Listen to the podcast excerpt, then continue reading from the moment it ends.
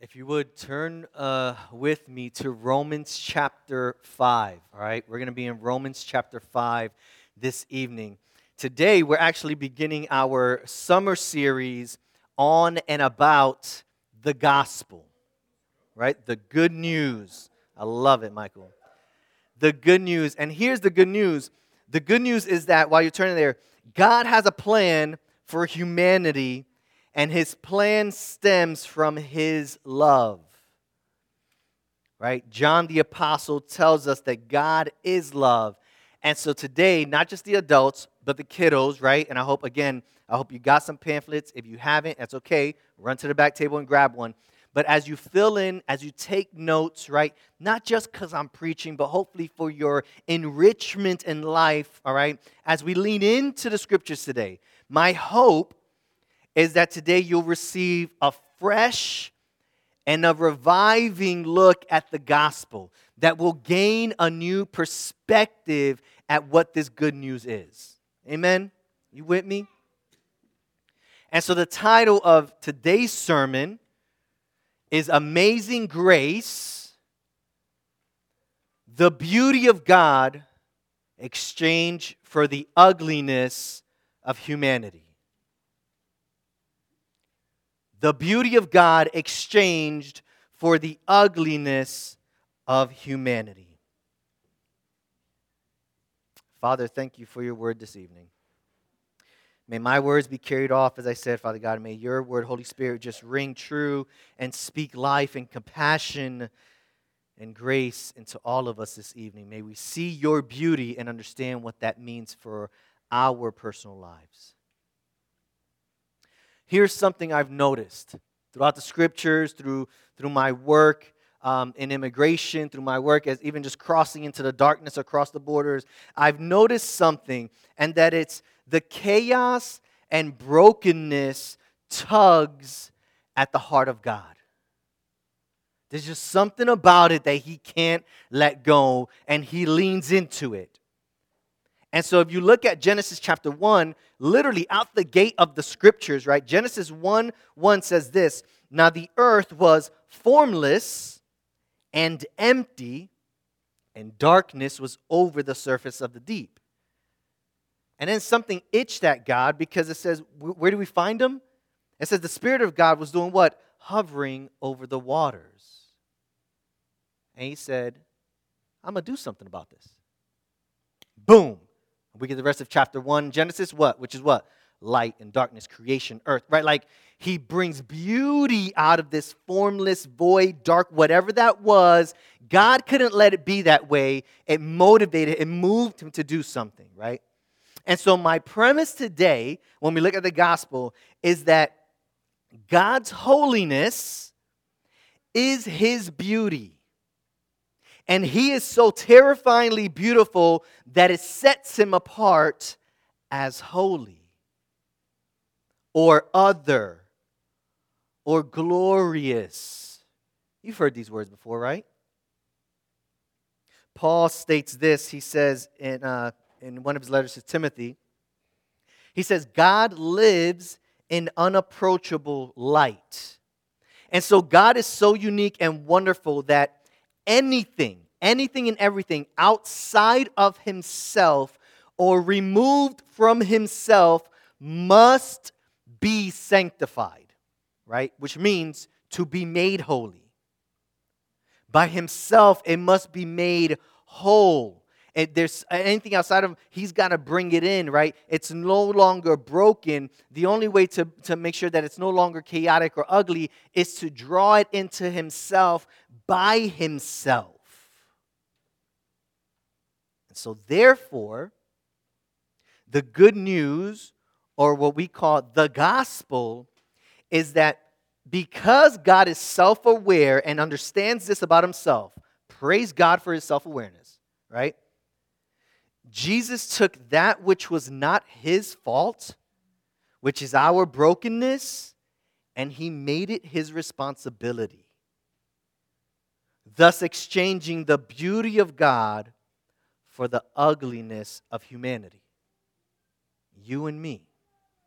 So some clarifying terms, right? Will, what do you mean by beauty and brokenness? I'm going to give you a definition. Beauty, not in regards to attractiveness or the outward appearance, right, or how society would define beauty, but the spirit that reflects the glory and holiness of God. Kiddos, beauty is not about how we look on the outside, but how we look on the inside. Adults, I think that's a word, right? Two verses. Isaiah fifty-three, verse two. Isaiah says this, "He, Jesus, grew up before him like a tender shoot and like a root out of the ground. He had no beauty or majesty to attract us to him, nothing in his appearance that we should desire him." And so according to whatever standards of that day, Jesus did not look good. But yet there was something attractive about him. First Samuel sixteen seven says this, "But the Lord said to Samuel, do not consider his appearance or his height, for I have rejected him." He's talking about Saul. He's talking about King Saul here, right? And the, what was going on with King Saul and, and David. He's talking about uh, Saul. Samuel, uh, the Lord said to Samuel, he continues, "The Lord does not look at the things people look at. People look at the outward appearance, but the Lord looks at the heart." So about beauty is about what's within. Then brokenness, right? Let me define brokenness. For me, brokenness and ugliness are the same thing, right? But the word or the definition for that is one who is helpless, powerless to accomplish an end or a goal, but there is potential. It's not worthless. It's not just gone. It's like, well, good luck. There's something more there. Kiddos, for you, ugliness on the inside doesn't mean that we can't change or that God loves us any less. Ugliness on the inside does not mean that we can't change or that God loves us any less. Two verses. If you've been listening to our Sermon on the Mount series, this is familiar. Matthew five three, "Blessed are the poor in spirit, for theirs is the kingdom of heaven." Back to Isaiah fifty-seven fifteen, "For this is what the high and exalted one says, he who lives forever, whose name is holy. I live in a high and holy place, but also with the one who is contrite." Old school word meaning dust. God says, I'm not just holy and high, right? I live in heaven. I also live with the one who is dust and lowly in spirit. Why? He says, to revive the spirit of the lowly and to revive the heart of the contrite. So the two questions I want to answer today, the questions I'm asking you, honestly, I think the question that the world is asking of every one of us is, what is so amazing about this exchange between God and man? Why is the gospel better? Because there's a lot of things out there. Why is it better? I say this, first we've got to understand the dichotomy, right, or the two sides of the gospel, all right? There's two sides to the gospel. The first one, definitely a fill in the blank in all of y'all notes, is this, that the gospel or the good news is that we can have salvation. Amen? Kiddos, the gospel or the good news is that because Jesus took our punishment, we can be friends and not enemies with God.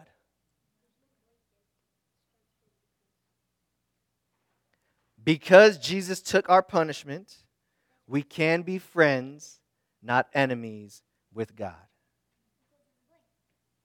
You can write it in.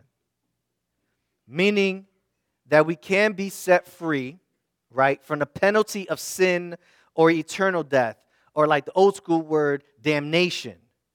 right? No longer needing to pay the penalty and receive God's wrath because Jesus made the payment in full.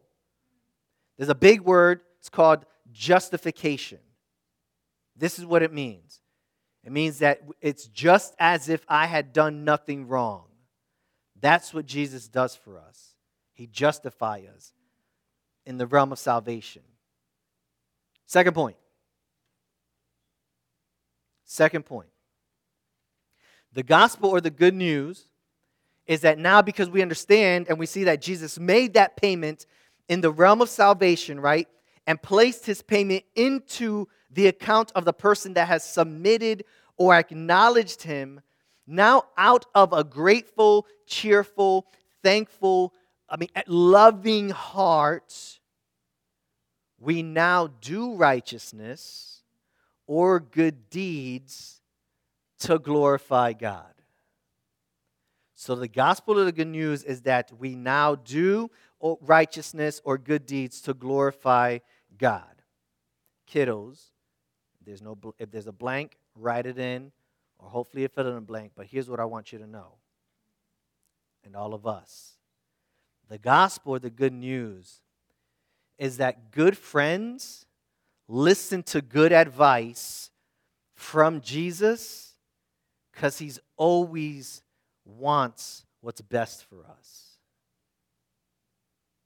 Good friends listen to good advice from Jesus because he always wants what's best for us.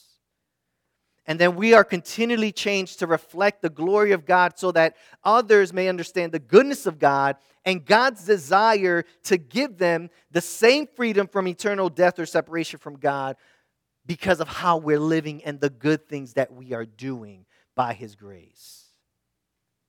That second word, the big theological word, sanctification.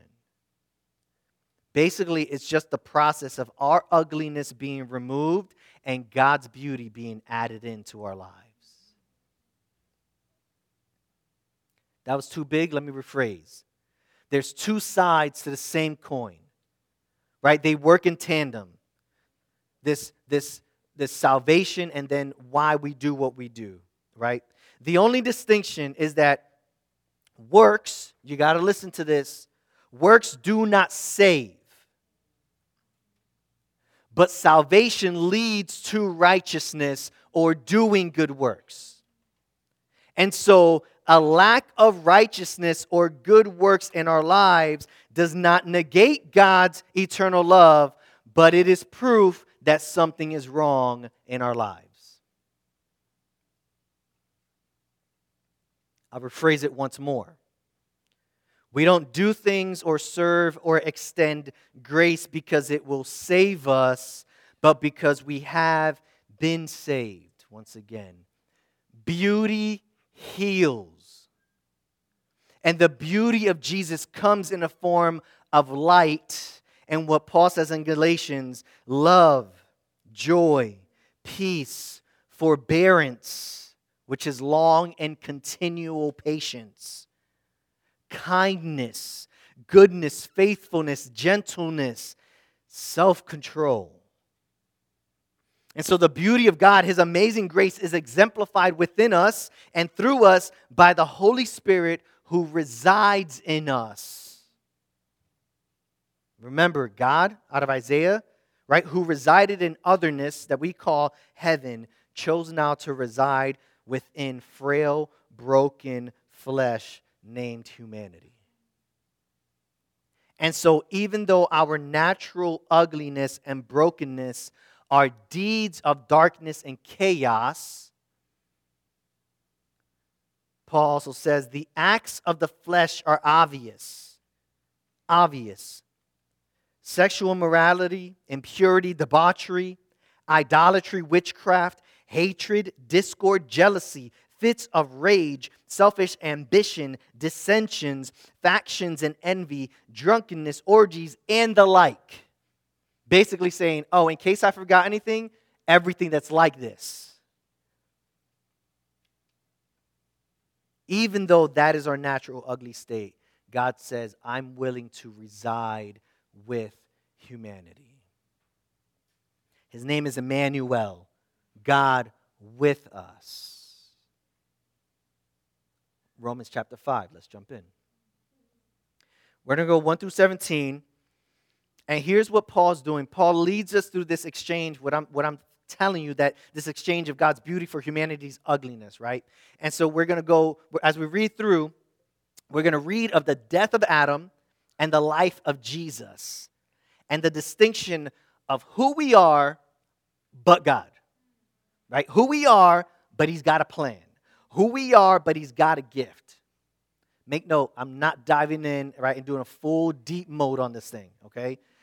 But I hope that it piques your interest and that you just go home and read and study Romans chapter five. But let's jump into this. I will definitely interrupt myself as I read, okay?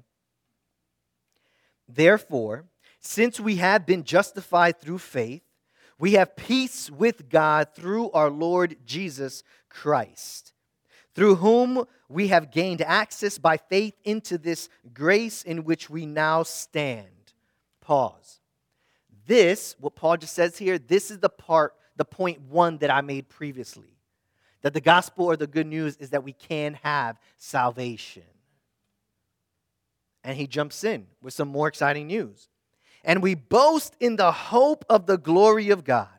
Verse three, not only so, but we also glory in our sufferings, because we know that suffering produces perseverance, perseverance, character, and character, hope.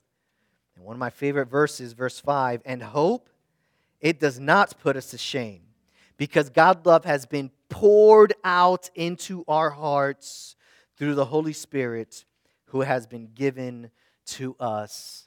Once more, God choosing to reside within frail flesh named humanity.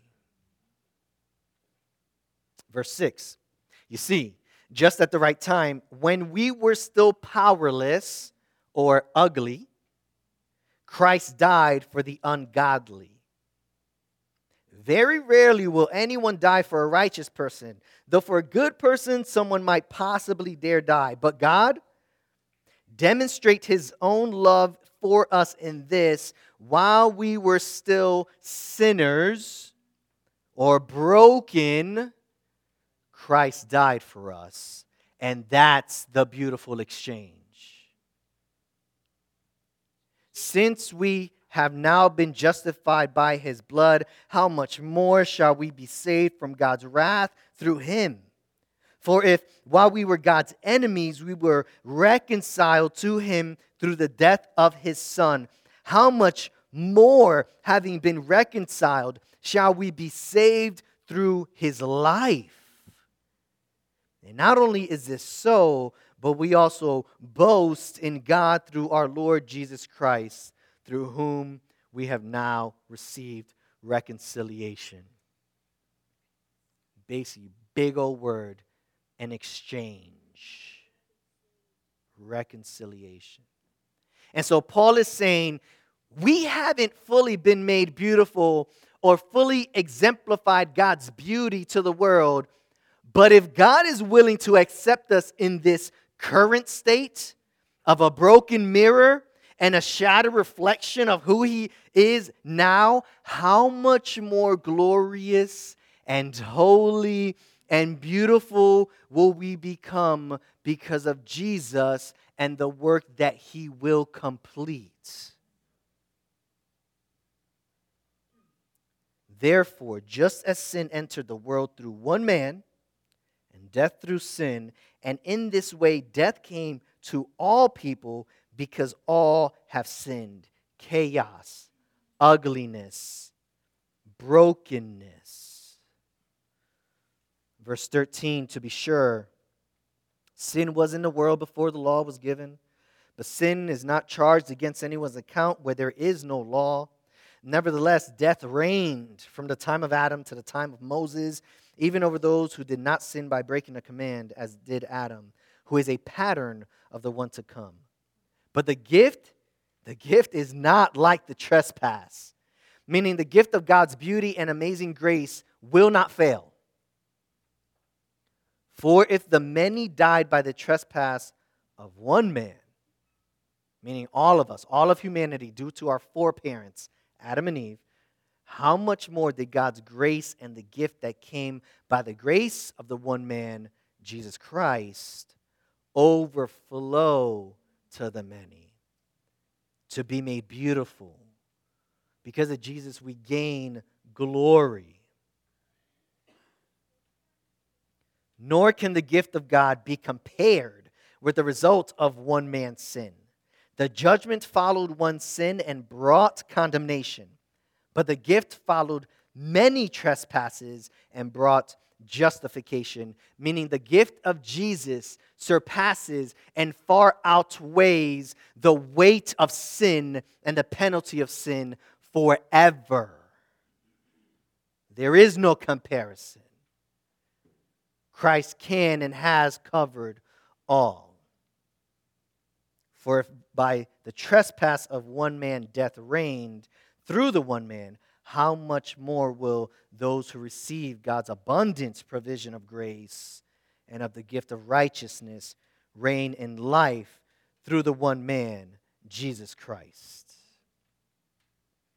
So the question again, what is so amazing about this exchange between God and man?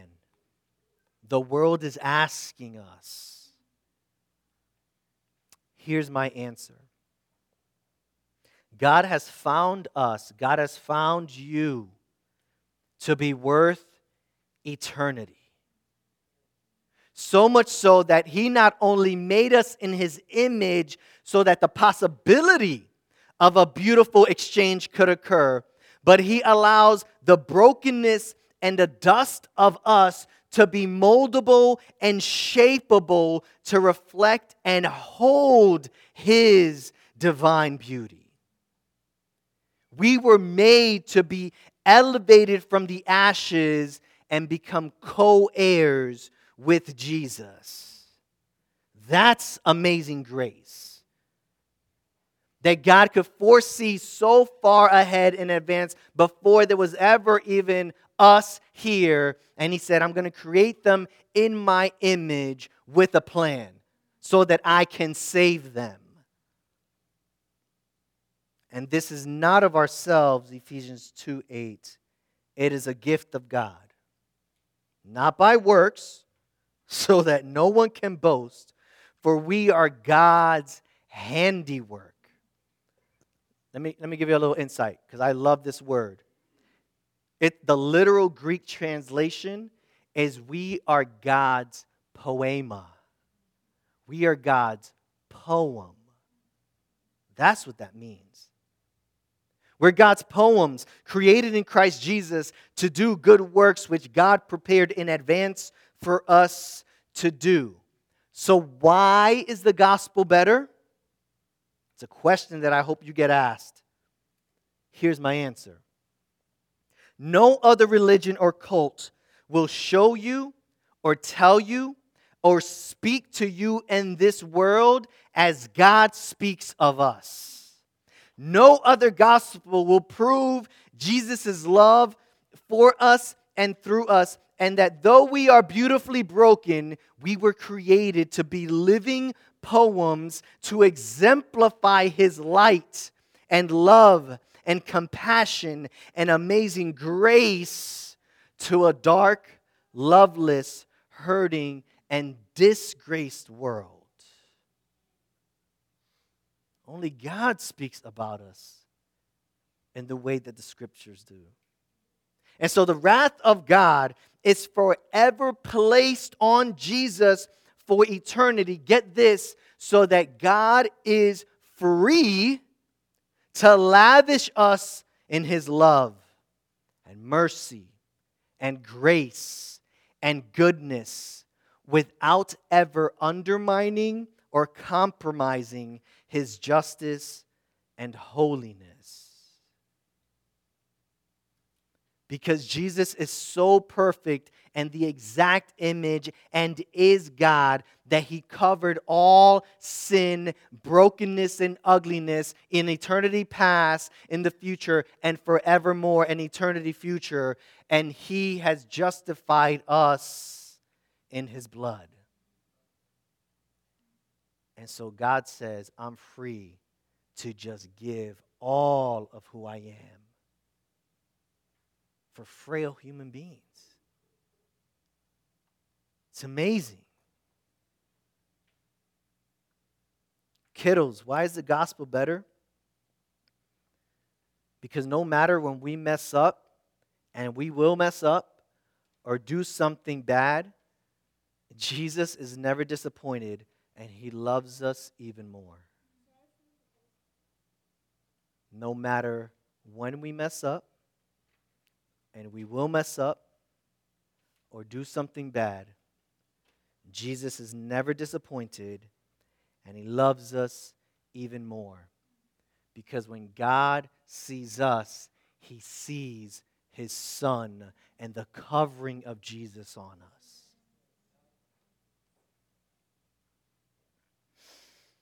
And that's a beautiful thing. So two questions. Two questions. Would you submit to Jesus as the forgiver of your sins and the leader of your life today? Here's another way of saying it.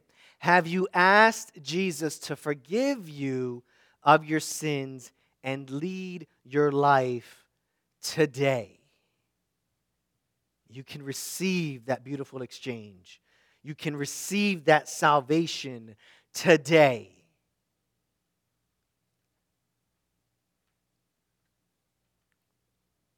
Secondly, for everybody else who said, yes, I have done that, the question for all of us in this room, the question for Hope Church is, how are we being a tangible presence and reflection of God's beauty where we live, learn, work, and play? I'll rephrase it. How are we being a beautiful person to our friends, family, and neighbor because of Jesus?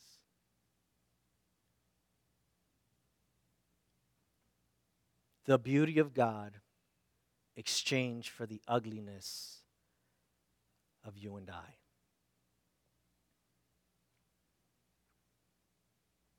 As you're processing this, this is a wonderful time now to step into communion. I hope you got your communion cup. If not, throw up your hand. Michael, could you grab some? As we step into this, if here's here's something I want you to ponder. If you have never asked the first question in your life, that's okay, because we get to process this moment here together. You still get to ask that question. You still get to check yourself as long as you have breath within your lungs. So sit with that question. Have you asked Jesus to forgive you of your sins and lead your life?